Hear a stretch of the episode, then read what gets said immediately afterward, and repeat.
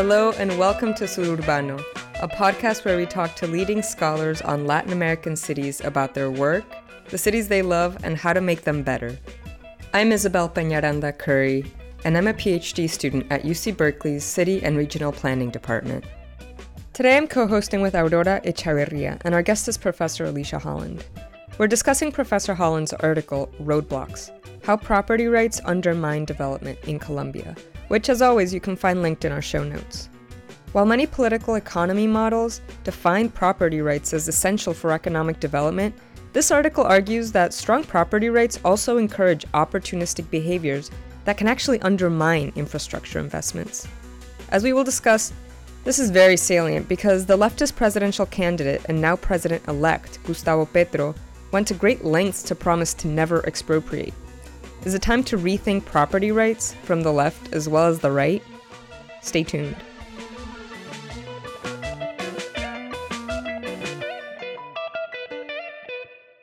So, welcome everybody. This is our fourth episode of our Sur Urbano podcast. Hi, I am Aurora. I am a PhD student in urban planning at UCLA. My research focuses on property taxes and urban inequality in Latin America, and I'm so excited to be here today. We're really excited to talk to Alisha Holland about her paper that is forthcoming Roadblocks How Property Rights Undermine Development in Colombia.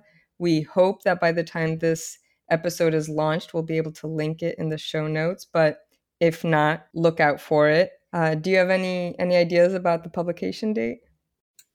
I just corrected the proofs, so fingers crossed it'll come out in the next couple of weeks.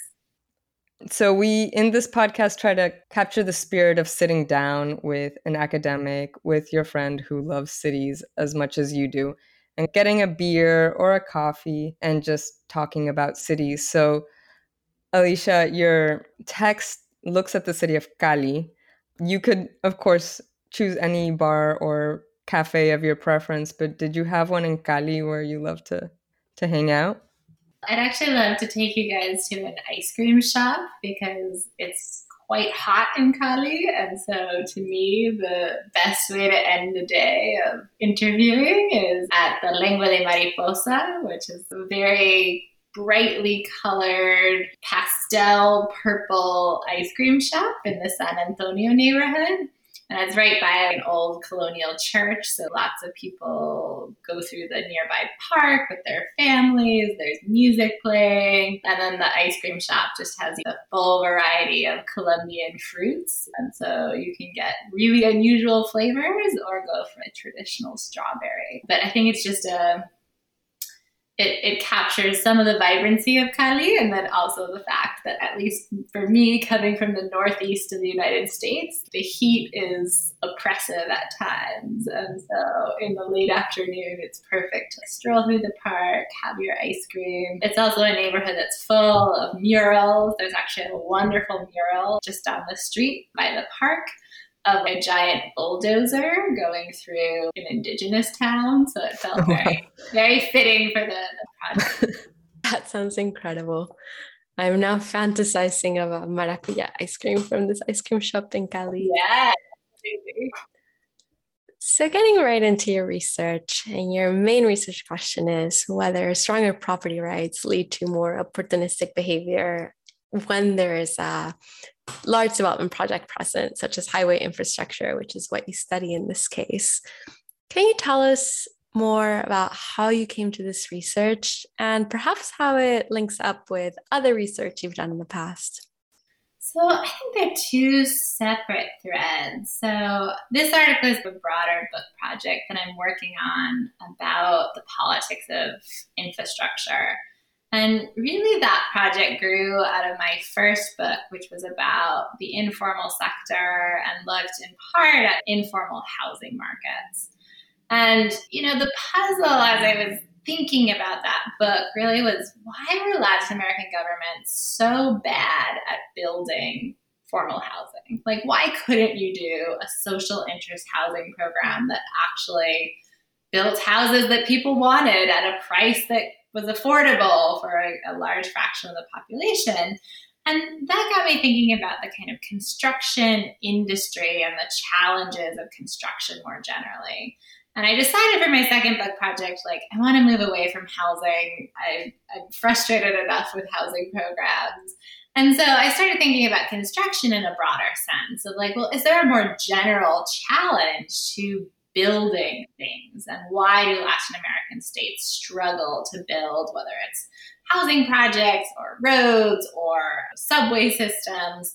What's the challenge of providing those types of physical goods? And so that was sort of one thread of like, how do you build things? And then I think the second part of the project really came out of fascination with how less educated people use the law. You know, I studied these informal neighborhoods where what was so amazing when you interviewed people is like they really understood property law. So you could go to a fancy property law office in Bogota and no one would be able to tell you like the first thing about eminent domain law or environmental protection law. And then you would go to a poor neighborhood in like Ciudad Bolivar on the outskirts of Bogota. And like people there would tell you, like, okay, like in 24 hours, here are your rights if you've invaded a piece of land. You know, if you're on an environmental zone, these are your rights.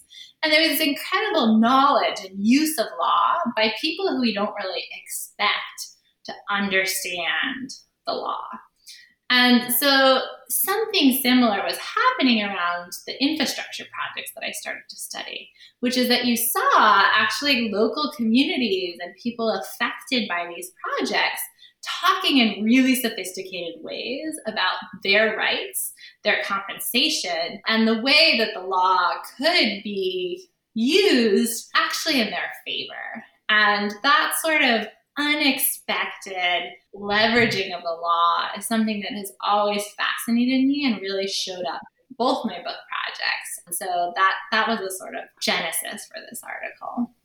You mentioned an interest in the law, but this paper in particular looks at property rights. And just as a way of setting up um, your argument, you allude to conventional wisdom that exists right now about the relationship between property rights and development. And you refer to scholars such as Hernando de Soto or Douglass North. So, could you elaborate a little bit on what the conventional wisdom right now is about that relationship? I'm really writing in response to two big pushes in the literature, largely in political science and economics. So, on the one hand, Hernando de Soto is really recognized for pushing the formalization of property. His book, The Other Path, and follow up work really emphasized that that the reason that many people were poor and that countries stayed poor is that they lacked property rights. And around land rights in particular, he pushed for the provision of formal titles to property as a way to both secure what people already were sort of informally owning and then also to turn those assets into capital in the sense that they could be traded and that people would invest in them and transact with them, and that would create wealth. You know, that led to many international organizations really pushing efforts to provide formal legal titles to property. In many ways, this paper is saying that those formal titles certainly can have some of the effects that De Soto was interested in, but they also, in a lot of cases, really have complicated the, the pursuit of other state projects. And one of the reasons that they do so is that the, easier it is to acquire property title, the easier it is for informal housing to be converted into this formal property. Well, that also creates a reason why why people might try to acquire informal land in the first place. And so some of the dynamics that I talk about in my paper are when there's a large infrastructure investment, many times people will actually flock to that investment, will look at where the route or the site of the investment is, and know that if they can position themselves on that site, they will have a chance to um, acquire formal rights and also potentially receive compensation and participate in broader legal claims making around that infrastructure project. So it's sort of a perverse consequence of this attempt to make it easier to acquire property rights. And then there's the second stream of literature that really comes out of people like Douglass North, um, that is also picked up by um, Daron Acemoglu and James Robinson in their work coming out of economic history on the importance of property rights as sort of a key institution to promote economic growth. Um, and there's a lot of question in that work of what they are most interested in, in terms of property rights. They talk about things like intellectual property, but they also have in mind the sort of physical property. Um, and there's a long debate in history that I won't get into about what is the role of secure property rights in actually creating economic growth. A lot of it is around the Industrial Revolution, like is it really true that the British case had strong property rights at the point of industrial um, industrialization? Some literature actually says no. Like industrialization required really using eminent domain to you know build railway lines and to sort of consolidate land. And so this article touches on those broader debates about how actually some degree of weakness in the property system might be necessary to um, get a more efficient use of land and also to build infrastructure projects seen as critical to economic growth. And I mean, in that way, your article does such a great job of highlighting some of these downsides of property rights in the way that, you know, highway projects, which can bring so many benefits to many people, can be undermined by individuals or um, communities. And you kind of center this around the concept of opportunistic behavior. So, what is opportunistic behavior, and what are some of the strategies that you identified people use to engage in this kind of behavior and undermine large development projects? Opportunistic behavior is, is a broad term to, to think about taking advantage of a particular moment in time or a particular relationship with state authorities. And I talk about opportunistic behavior in a couple of ways. So, first, if you come from the United States or an advanced industrial um, economy, you often think about opportunistic behavior around infrastructure in terms of holdout problems. So, this is a very classical problem in economics where, you know, if you own a piece of land that's critical for some project, well, you can use the fact that that piece of land is needed by the government to bargain for much more money than what the land is worth. So there the opportunism is I have some private value of the land, but I know that my land is now critical, so I can extract many more resources from the state. But in many um, developing countries, in particular, you see two other types of opportunistic behavior. Um, so the first are what I call infrastructure trolls. And here I'm really playing on the idea of patent trolls. So a patent troll is someone who, like in the physical world, owns a piece of intellectual property that's critical for some innovation and then uses that to ask for, for or to extract more money from the person trying to innovate. And in the case of infrastructure projects, and we touched on this a little bit earlier, what happens is that you often have people who don't already have a property claim around an infrastructure project, but know that the government is going to need land to build a certain project.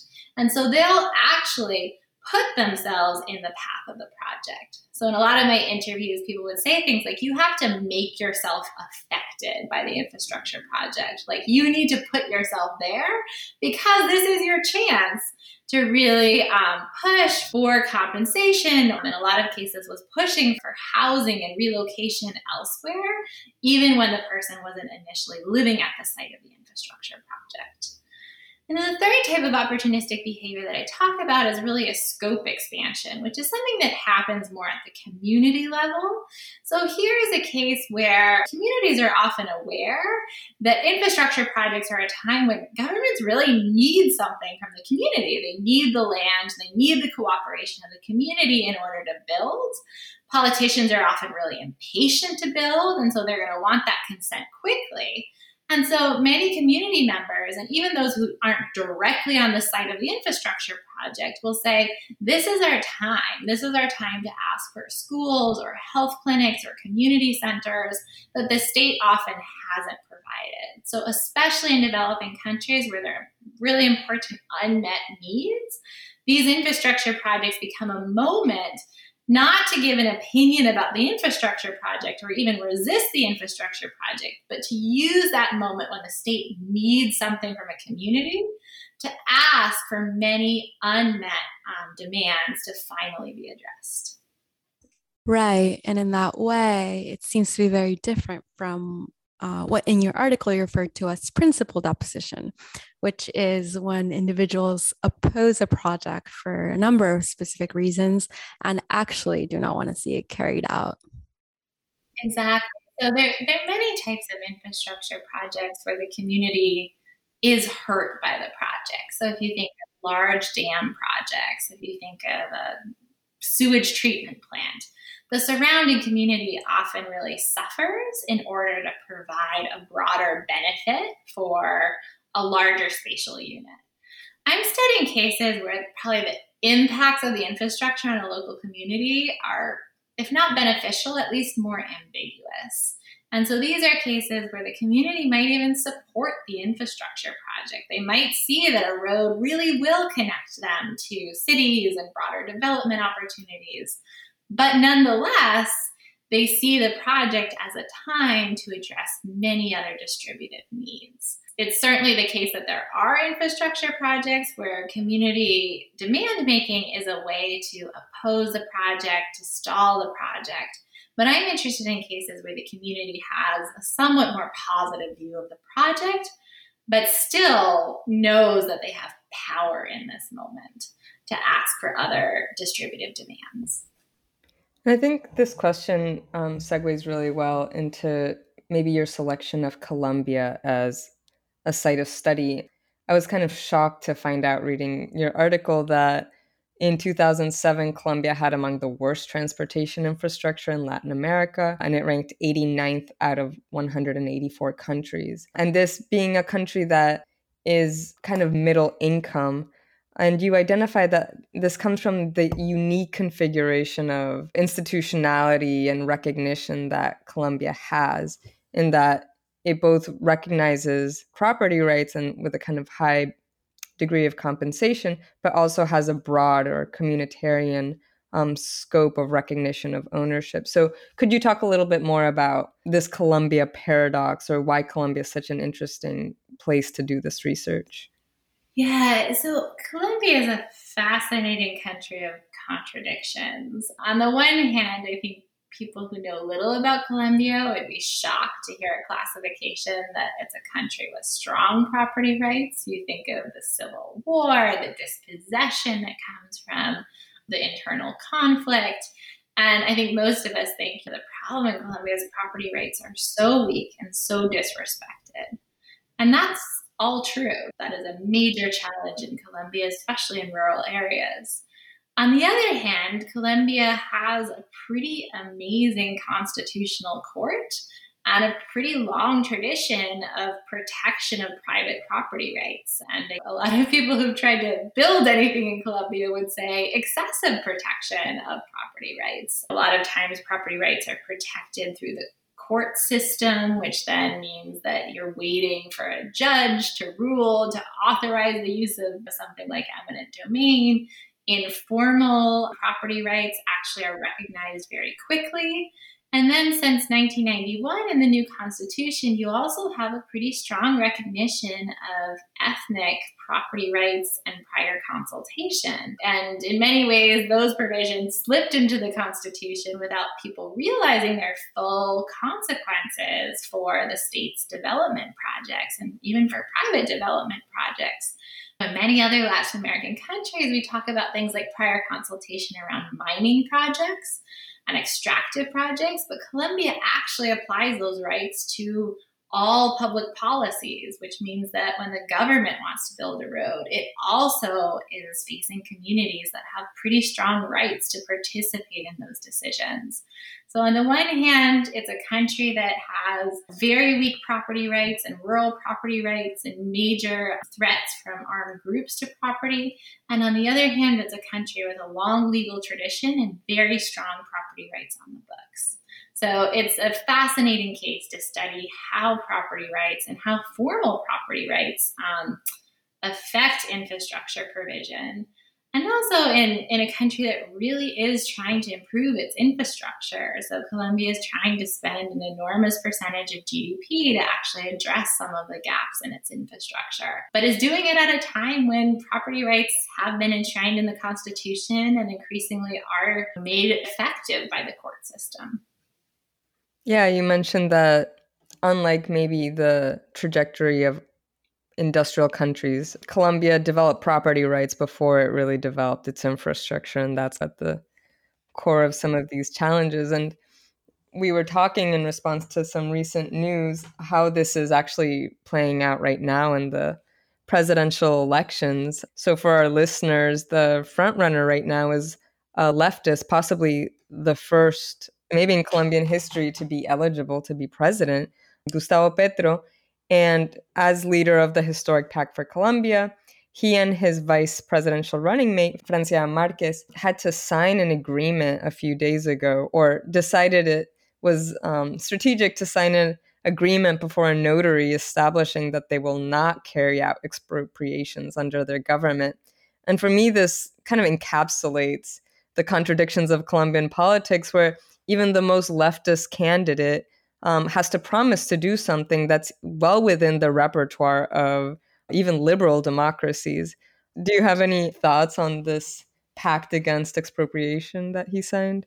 I'm so glad you brought it up because I think it, it gets at two things that are at the, the heart of my article, which is that when you use the term expropriation, and often that is a term used both for eminent domain cases, like the government trying to build a road, and for cases where you might think of, oh, the communist threat of taking private property away from one group to redistribute to another group. So those are the same terms. And they often create the same boogeyman of the left. And so Petro, you know, is, is going to take away people's apartments in Bogota, which of course is not in his political project, but that is an easy way to caricature and create fear of the left. But as you say, expropriation also has legitimate purposes. You need to use and expropriate property to build some of the infrastructure that the right really wants. You know, if you want to build a highway, somehow you're going to have to repurpose the land. So that conflation of concepts is, is used really frequently politically. The second point is that actually, when you think about, okay, so where does Colombia's extreme defense of property rights and the sort of um, clunky set of eminent domain procedures that I write about in my article come from? It's a very parallel political debate right before the 1991 Constitution is signed, which the 1991 Constitution occurred at the moment that ADM 19 was forming a political party and demobilizing as a guerrilla group and its leader at the time, Antonio Navarro Wolff, had proposed actually a, a, a, series of eminent domain procedures that would have made it a lot easier to build infrastructure. So you didn't have to go through the court system before the government wanted to build something. And basically, at the time, conservative landowners say, oh, forget it, we can't have those types of property rights. Like, in order to protect against expropriation, both from for redistributive purposes and in the case the government's trying to build something, we need to make sure that the local judge approves everything before before we repurpose property. And so in some ways, that initial conservative fear is what leads to this strong defense of private property rights that then undermines center wing politicians' attempts to build infrastructure. So, the debate we're seeing now, I think, is just another piece of this kind of long tension around how to protect property and whether the main threat to property really comes from the state trying to build projects or the state trying to redistribute land or from external armed actors.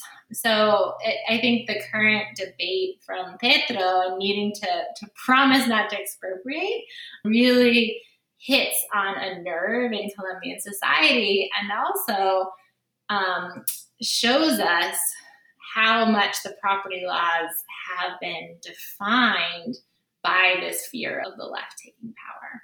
Yeah, and I would just add I studied um, for my master's the state directed colonization policies which came out of Law 135 of 1961, also known as the Agrarian Reform Law. And there you can also really trace the origins of the current inequality in land distribution in Colombia, which is one of the highest in Latin America. But you see the exact same arguments about the boogeyman of expropriation, that time in a kind of de- developmentalist key. And in fact, the agrarian reform law, even though it was apparently one of the most progressive pieces of legislation in Colombian history, didn't do most of what it said it wanted to do, and instead promoted colonization towards the margins into areas like Caquetá, where many of these armed actors would then emerge. So all those histories are definitely really connected. Uh, you mentioned that informal property rights are recognized very quickly uh, I'm curious how quickly this is. Is it immediate? Uh, is it in a span of a few weeks, days? Um, and because that seems to be very central to kind of this the ability to engage in this opportunistic behavior in uh, development projects you know i've studied the case of mexico that's kind of where my background is at and i'm not sure that the recognition of informal rights are that quick, and also that there's uh, such a, um, a large indemnization for uh, when you know individuals are displaced or moved. Uh, so yeah, can you talk a little bit more about that?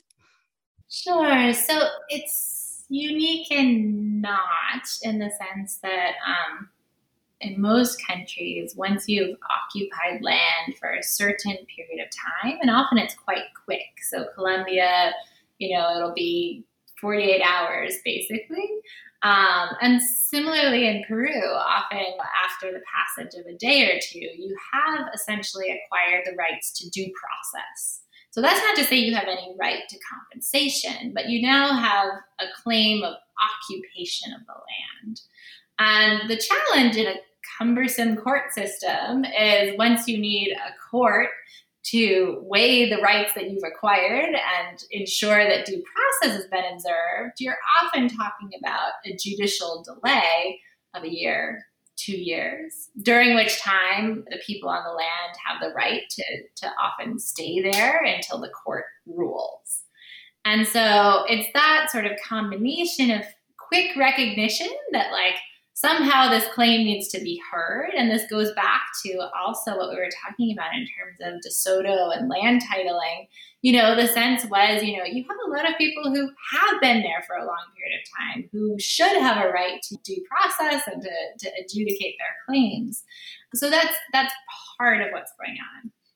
Now the second piece of it is, you know, regardless of whether you have formal title or not, many legal systems try to say, okay, well, you might not own the land, but you still are going to require some compensation for whatever you build on the land. And the challenge there is that when you have an infrastructure project, if you're just compensating somebody for what they built on the land and you're saying, okay, well, your house is only worth $500, go buy a new house elsewhere that's an absurd proposition. The person isn't going to be able to go and get housing for the same amount of money. So, in many legal systems that also recognize a social right to housing, you have a real bind because when the government is coming to propose an infrastructure project, they somehow need to make sure that the people being dislocated by that project are able to secure housing.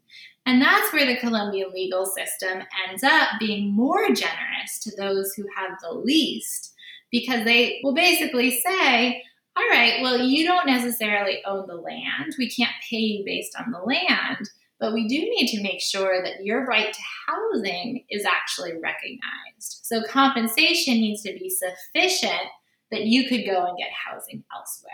And that often is defined in terms of the minimum price of a social interest house. And sometimes that's much more than what people have built it on the site of an infrastructure project. I don't know about Mexican law, but given the Constitution does respect the right to housing, I think that there's at least a similar constitutional case that could be made that even if what's due to property law is a very small amount, just the amount of improvements on the land, you still often, in the case of a vulnerable person, will end up paying much more in compensation, which is what then creates an incentive to sort of, as I said before, make yourself affected by the project. Great. So I think we could start delving into your actual field work. You did extensive field work, which included survey research and interviews and the study of administrative data that you carried out through an eight month period. So, could you tell us a little bit about what that process was like and how you ended up zeroing in on Cali instead of maybe Bogota? Besides the quality of the ice cream, which a very important factor. Yeah, so I did a a couple of different types of interviews and then also using different methods. So I did start in Bogota because many of the major national agencies and government offices are in Bogota. So I spent a long time speaking to the highway agency and then the sort of national infrastructure agency, the ANI, trying to understand, you know, how they tried to build infrastructure, who was responsible for actually acquiring the land around projects, and then their perception of how property law affected their ability to build. And so those were a sort of preliminary set of interviews. And that's where a lot of the idea of the paper really came from was just hearing from government officials like land really delays these projects and surprisingly like it's not the the huge landowners that that are the problem sort of holding out in a traditional sense but instead a lot of times it's the complications that come from community members who want to find some way to get a slice of an infrastructure project, and then also the challenge of the prior consultation, especially from Black and Indigenous communities. And so then I started thinking, well, I probably need to focus in and really understand the kind of community's perspective. And uh, going back to the point that I made earlier, like how do people come to understand their rights and the law in these contexts? So that really pushed me to go and try to study a couple of different types of infrastructure. I was most interested in transportation infrastructure, but I also, going back to the theme of cities here, I also have been looking at um, more urban projects. So I started studying what had happened with some of the cable car projects in Bogota in Medellin. I was interested in Cali, trying to repurpose sort of a green corridor. So these were much more urban investments. But then I also wanted to study, at the time, Colombia was building really extensive highways. And a lot of people said, you know, if you want to understand the challenges of land provision, like you have to go and see essentially the what's happening in terms of land politics outside of Cali and the route to Buenaventura. And this is a critical segment of highway in part because Buenaventura is such an important port city and Cali is a major industrial producer. And you would think like this is one of the first highways, like if you want to increase exports and economic growth, like it needs to be fast and efficient. And so there's a lot of focus on this sort of corridor. And so basically, I, I went to Cali. I talked to a lot of the actual private firms involved with the project pretty much every construction company now has a sort of unit in charge of acquiring land and community relations. And those company interviews were fascinating because they were often at the front lines and really were able to tell me, like, here are the community leaders you need to talk to, here are the complications. Obviously, there's the formal property rules, and then there's a lot of informal bargaining that also happens. And so those interviews were really telling. And then I basically tried to follow the construction route. So driving away from Cali towards some of the intermediary towns and talking to community leaders around the route. One of the things that also fascinated me about this highway is that, you know, you have many different types of communities affected. Some have been recognized as Black communities with their own um, sort of official body, which is like a Consejo Comunitario. Um, others are black in demographics, so majority black, but didn't have a structured representation. Others are not particularly black and were confused about why they had different rights. And then as you go towards Buenaventura, you get into um, a more urban kind of black population that also has a different set of leaders and demands.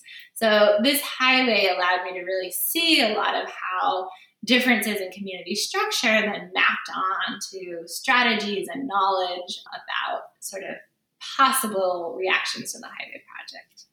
Linking that to your field work, uh, where I imagine you spoke to many different individuals, residents, local, national government officials. Did anything in these conversations stand out to you or surprise you? Um, you know, and thinking about how residents perhaps saw these development projects or even perceived the property or anything like that that you can share with us from your field experience? Yeah, so some of the things that I focused on and fascinated me had to do with how residents understood whose project this was, who was in charge. So one of one of the sort of alternative explanations that is out there is that the reason that there's so much kind of claims making in part is that these projects are seen as the, the responsibility of multinational corporations. So it's not like you want to extract from the Colombian state, but you want to extract from, let's say, Odebrecht or some huge company that is seen as having very deep pockets and maybe also some amount of like international resentment as well. And I found surprisingly little ability to distinguish who was in charge of these projects. Like there was always some general sense of the state, which had a lot of money. and there are companies floating around, but uh, that wasn't the sort of primary conflict that was happening. And I think that was a real contrast between some of the work on more extractive mining projects, where there is this clear sense that who the mining company is and the mining company having its own set of interests and strategies. Here, there's a real collapse of the state, and like, who knows, they're so there's a public highway agency INVIAS, there's a privatized highway agency, ANI, and then there's like purely private projects, and all of that kind of got lumped together. So that was one thing that stood out really, really early on. Like people thought they were making claims on the Colombian state and some view of the nation that had let them down in the past. And that was the second piece that was important. It wasn't just like they couldn't distinguish and didn't understand it was like they were often making continuous references to past state failures as a reason for their current actions. Many of the areas that I traveled through are, are quite rural and isolated, very continue to be quite poor parts, mixtures of paramilitary, still some guerrilla violence. And I think that's important because the view was really like the state has never been there for us. And so I do think that shapes what people then think they're entitled to around these projects. And so that was the second thing that really stood out to me was the extent to which this wasn't claims making just about a highway. This was claims making about what it meant to be a citizen of Colombia in a rural area where money was being spent on things that you didn't necessarily have any say in. And so, you know, people would often say, I don't care about the president's highway. What I need is water. I need a job. I, I want somewhere to take my kid to play safely. So it goes back to like infrastructure was a way people finally found voice and leverage for a long set of historical claims. You have a really great quote that opens your, your article of um, Mayor of Dagua saying people see the highway as an opportunity to ask for the moon and the stars because it's the first time, and many people think it will be the last time that the state has come to them. And that to me, as someone who worked in Caquetá, which is another peripheralized territory, is so the relationship of the state where it's one of feelings of abandonment and feelings that this could be your only chance to be visible in the eyes of, of the Colombian state. Exactly. And I think that was really strongly felt and heard. And then I think I'd just say, like, the third layer that really stood out, and I didn't have as much space in the article to write about as I want, it's just the politics around who is Black and also who is deserving. Isabel, you brought up the sort of increasing kind of politics of recognition. And one of the hard things is like there's sort of formal legal structures of recognition of Black communities and a lot of those, you know, Tianna Paschel really nicely writes about um, attempts to translate the structures of indigenous communities to think about Black political claim making. But these structures historically, like, often weren't explicitly for Black communities. Like they were the juntas de acción comunal, which were just like neighborhood structures that then get kind of transfigured into these black political organizations because that's the structure that the state has started to recognize and bargain with. And so some communities learn that kind of early on and start having a sort of nascent black politics around the community. Others kind of invent that figure once infrastructure projects are proposed and they realize it's a useful legal figure for what always was a black community, like had black political representation. And then other communities, and this was something that really surprised me, like really just don't get the politics of recognition. They're saying, like, we're all forgotten areas, like, we're all peasants. They want to make a much more class based argument about exclusion and are seeing this new inequality form in rural areas because of the way that you're layering on top ethnic politics on class based politics. And that was, those were fascinating sets of interviews because oftentimes I'd be talking to the leader of neighborhood organization or a territorially defined organization who would feel totally cut out of the infrastructure project and abandoned because the legal figure that the state wanted to bargain with was a black community organization. And they felt like that organization often was usurping what was a much more representative organization of those who were actually affected by the project. So that tension to me was really interesting and something that I don't think I realized before I went to do my field research. And turning back a little bit to the field work, I think one of the most exciting things about this new research of yours is a really cool survey experiment that you carried out. Uh, so, from what I understand, you did a thousand surveys in Cali, and in this, you divided, you know, randomly selected individuals into two different treatment groups um, that were presented with different framings of uh, property, their property rights. Now, a one was a liberal framing, and the other one was a statist framing of property.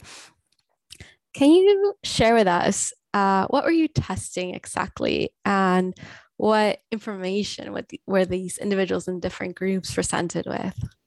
This is a survey experiment, so it's embedded in a larger kind of public opinion survey in Cali. And unfortunately, I, I, largely picked Cali in this case just due to the logistics um, of doing a survey, which is that there are pretty well established sampling frames and survey firms that were able to operate in Cali. Whereas, had I gone to more rural areas outside of Cali, so that would have been much more complicated. But what I wanted to do was use the survey experiment to try to see the extent to which, you know, making salient the rights that people have actually changes the demands that they make. And the reason I really wanted to do this was to separate out the effect of legal rights from broader communal structures, like you might think well, claims making, it's just a reflection of whatever sort of local organizing or social capital exists in the community. And so, what a survey experiment does is it abstracts from some of that social network to say, like, okay, let's try to isolate, like, what work are rights and property rights specifically doing? And the other sort of advantage of doing this in Cali is actually goes back to like complexity of Colombian property law like you have sort of national law that is somewhat resistant to essentially administrative, simpler eminent domain procedure. So, like, no national agency will kind of go around the local court system when they need to get land for infrastructure. But mayors actually have this power to use administrative law to use a kind of simpler procedure, um, which I, I labeled as a more statist procedure because it makes it easier for the state to operate and get the land it needs. And so, what I tried to do in this experiment is make salient either sort of the underlying kind of private property rights, give individuals a lot of protection against the use of eminent domain, versus a more statist procedure that gives individuals fewer rights. And then I try to look at what are the demands that people make when confronted with these two different kind of property law systems within the same jurisdiction, within the same community setup. One of the tricky things that I had to think about was whether to ask this in terms of a purely sort of like abstract vignette, which is kind of common in political science, or to ask it more concretely about like an, an individual person's like house or property. I decided to ask it in a more abstract way, in part because I was worried that people might have seen me and the survey firm as like trying to take their house away. And there is a lot of fear around these types infrastructure projects that I didn't want to falsely create. Or if you buy my argument, there's also a lot of opportunistic behavior that can be possible that I also didn't want to spur. So I asked it in this kind of abstract way of like, you know, imagine that there's a house worth about $30,000. Like, how much would you then ask for in compensation if that house is needed for an infrastructure project. And I asked about a project being done, and I varied this either by a private company or by the government. Um, again, I was interested in the extent to which people separated those two things.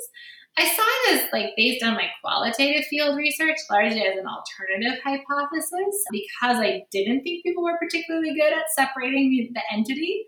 But I did want to see, like, okay, if I'm a little bit more deliberate about it, is there any difference in what people are asking for, if it's a private company or if it's the government? And just to preview the findings, like in line with my expectations, when you really emphasize private property rights, people do ask for greater compensation. They're more likely to look to the courts and file a legal claim in order to get that compensation. And I didn't find differences between a kind of private company and um, a government project, at least in terms of the opportunistic behavior.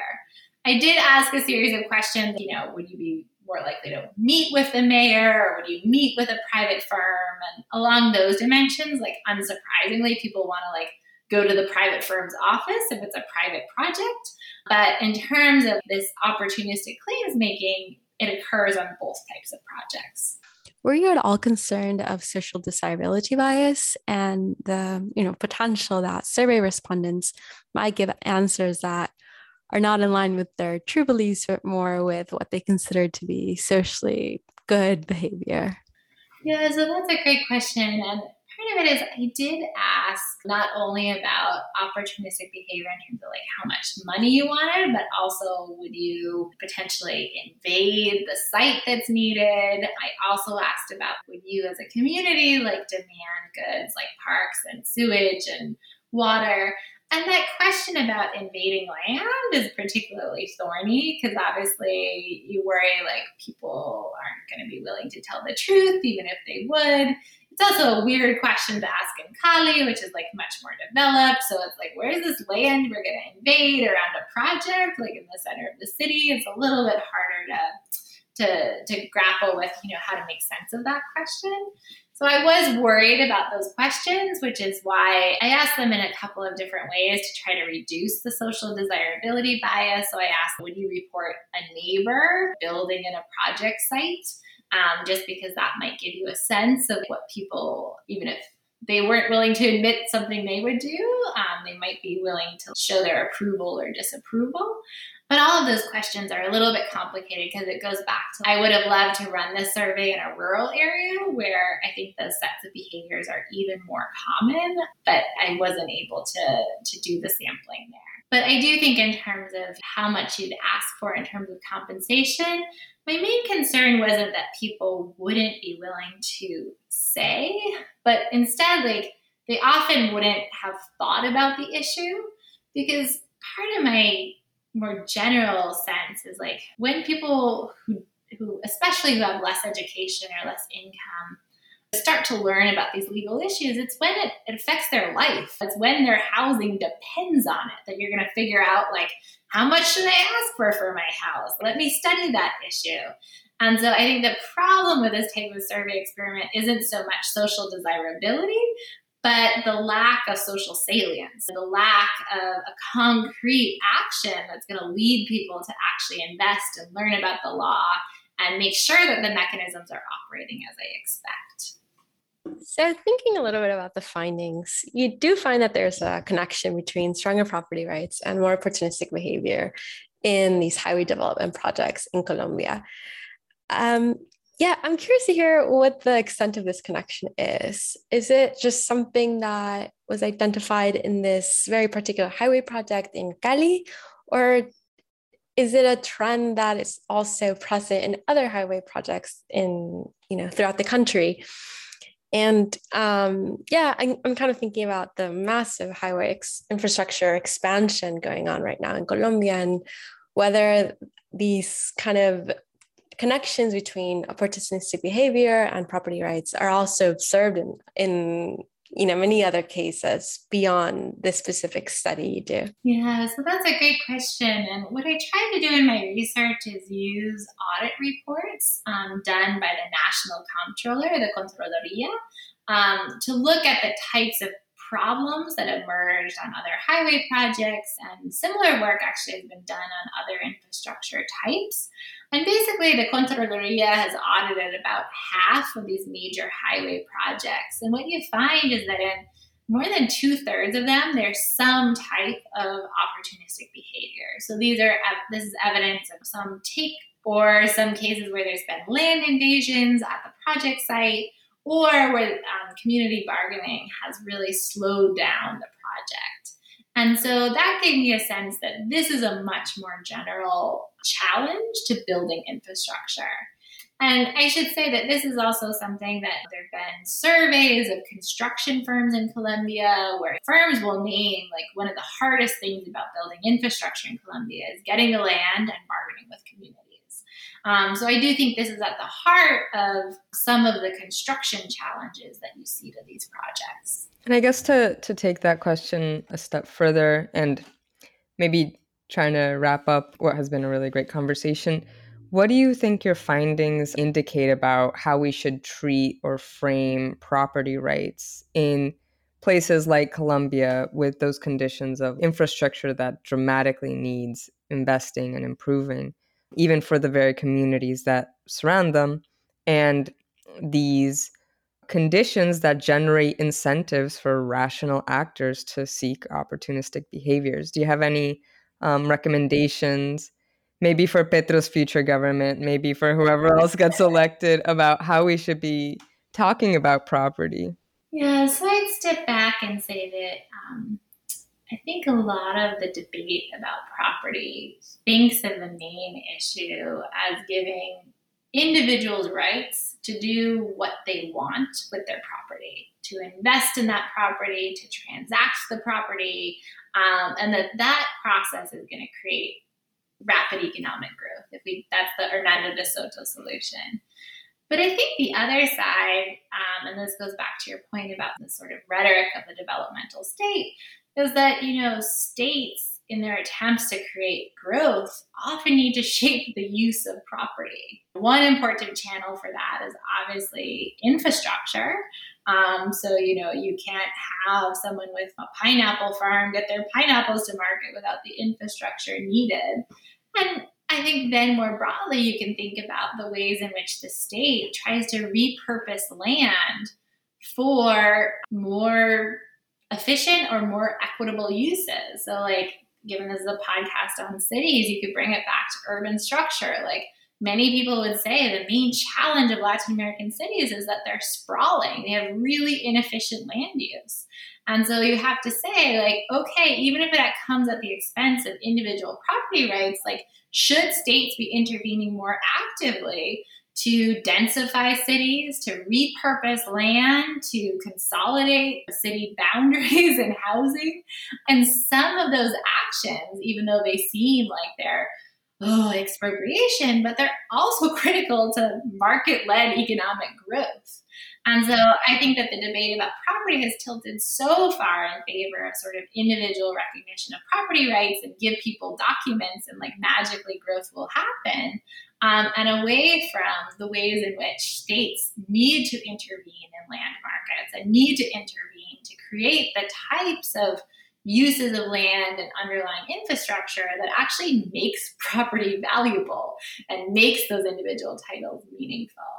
And so I hope the broader takeaway of my paper is really to kind of think about this second side and the ways in which actually individual property rights have blinded and complicated the state's pursuit of these kind of broader developmental goals.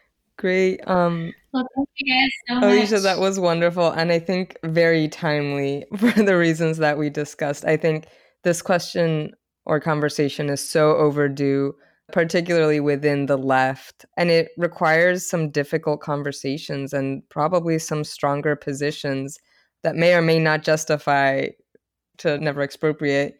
That's a tactical move that I understand had to happen. But I think you're absolutely right that we need to be talking about property again. And this is just a wonderful place to start. So thank you so much. Well, thank you guys for the invitation. This was so much fun.